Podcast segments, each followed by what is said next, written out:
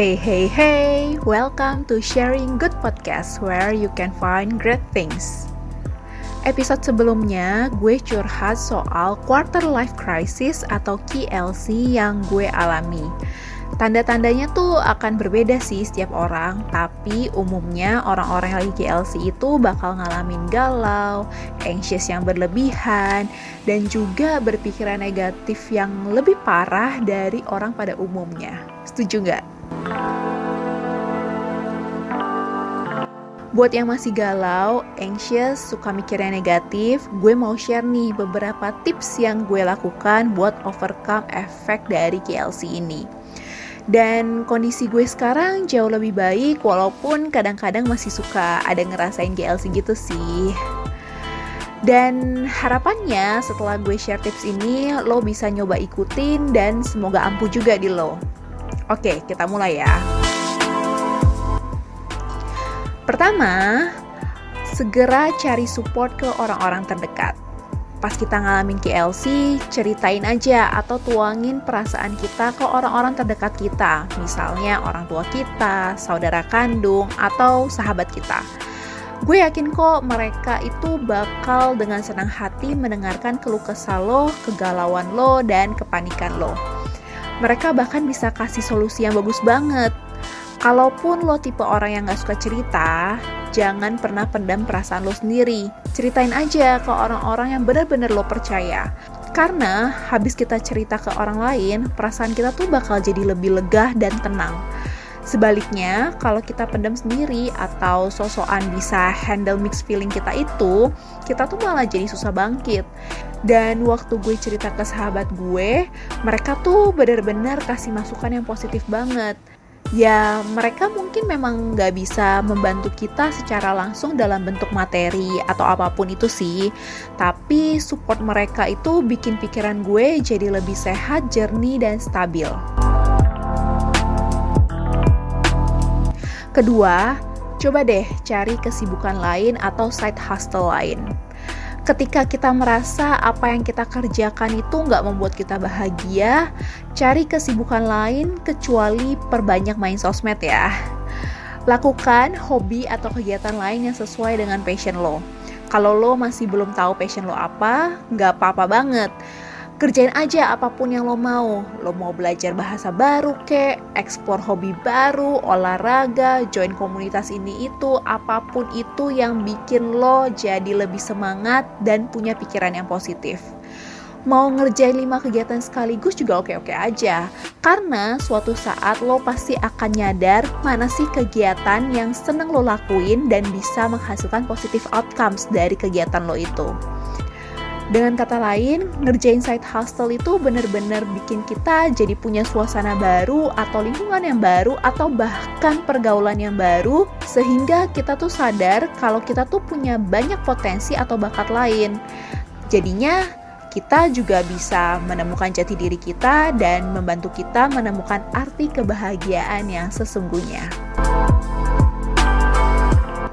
Nah, di case gue, setelah pikiran gue lebih jernih karena sharing sama sahabat gue, gue tuh juga nyari kesibukan lain. Misalnya, mulai lebih rajin nulis blog, olahraga, baca buku-buku tentang personal development, bikin podcast, jualan makanan bareng sama keluarga, namanya For Live Snack. Buat yang belum follow, follow dulu ya Instagramnya. terus nyobain buat bikin bisnis IO bareng sama teman-teman gue namanya lo organizer. Dan buat lo yang pengen cari event organizer just hubungi gue aja. Dan yang terakhir gue juga mulai bisnis franchise. Banyak kan Nah, semua itu gue kerjain to be honest sih karena gue tiba-tiba kayak galau gitu sih mana bisnis yang paling menguntungkan buat gue dan yang akan gue tekunin ke depannya. Jadi ya gue akan mencari banyak kesempatan yang ada dulu sih dan di sela-sela itu gue juga perbanyak ikut-ikut training-training gratis gitu, kayak di Coursera, LinkedIn Learning, dan beberapa platform lain yang gue yakin banyak course gratis semenjak pandemik COVID-19 ini. Ketiga, kita harus punya mindset yang benar soal kesuksesan. Definisi sukses itu menurut gue termasuk relatif ya. Artinya, tingkat kesuksesan dan proses menuju kesuksesan itu tuh berbeda-beda setiap orang. Ada yang butuh waktu singkat, ada yang harus gagal berkali-kali dulu baru bisa sukses. Nah, tapi apakah setiap orang itu bakal ngepost atau nge-share proses struggling mereka di sosmed? Pasti jawabannya enggak. Karena sebagian orang tuh ya cuman ngepost hal-hal yang positif aja, hal-hal yang bisa mereka pamerin ke orang-orang. Makanya yang kelihatan itu bagian suksesnya aja kadang-kadang kita akhirnya tuh dibutain gitu sama apa yang kita lihat pakai mata kita di sosial media. Belum tentu kan mereka tuh punya kesuksesan yang instan. Bisa aja mereka ngalamin KLC juga, tapi mereka nggak post itu atau nggak share itu ke publik karena menurut mereka itu tuh hal yang privasi gitu. Dan sekarang ini mereka udah berhasil melewati fase KLC dan jadi apa yang mereka inginkan atau jadi sukses lah ibaratnya. Jadi ya kita harus melatih diri kita buat nggak ngebanding-bandingin kesuksesan kita dengan kesuksesan orang lain. Akan ada saatnya kok di mana kita akan menjadi sukses seperti mereka juga. Yang penting cepet-cepet dulu ngelewatin KLC, bangkit dari keterpurukan dan melangkah maju lagi.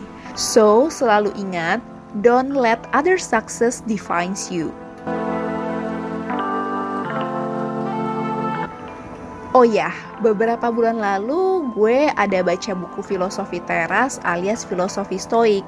Dan dari buku itu gue tuh sadar kalau memang ada hal-hal yang gak bisa kita kontrol di dunia ini. Misalnya pandangan orang lain ke kita dan outcomes dari segala usaha kita.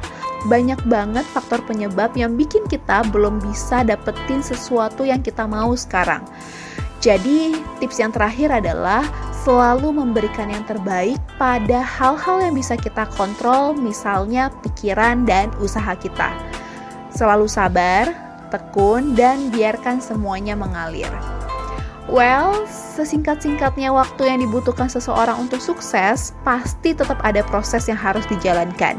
Karena faktanya, nggak ada yang instan di dunia ini buat bikin mie instan aja, kita tuh harus rebus air dulu, tuang bumbunya, rebus minyak, aduk minyak sama bumbu, foto sama ngepost di story dulu, sampai tuh mie instan bisa dimakan sama kita. Aduh, gue jadi lapar kan?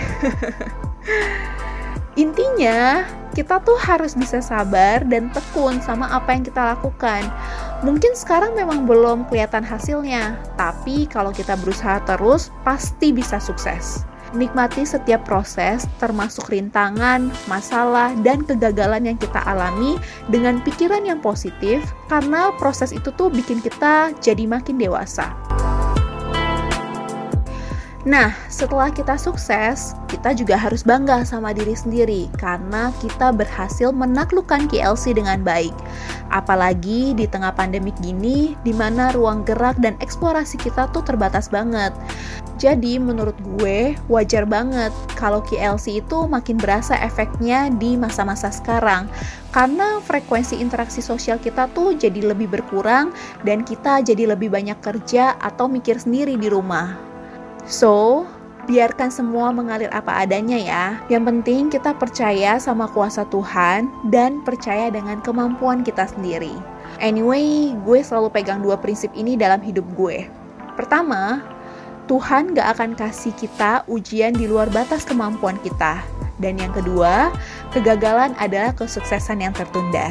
Semoga lo juga punya prinsip yang sama ya. Terakhir, gue cuma mau kasih pesan. Wajar banget kalau lo ngerasain galau, anxious, atau perasaan gak nyaman lainnya. That's normal and that happens to everyone. Yang perlu kita lakukan adalah admit it, face it, and nail it. You are not doing the battle alone. Believe in yourself that you can overcome this crisis. Semangat! Sekian dulu episode podcast gue kali ini. Jangan lupa follow Sharing Good Podcast dan share juga ke berbagai platform biar lebih banyak lagi orang-orang yang dapat hal-hal baik. See you on the next episode ya. Bye.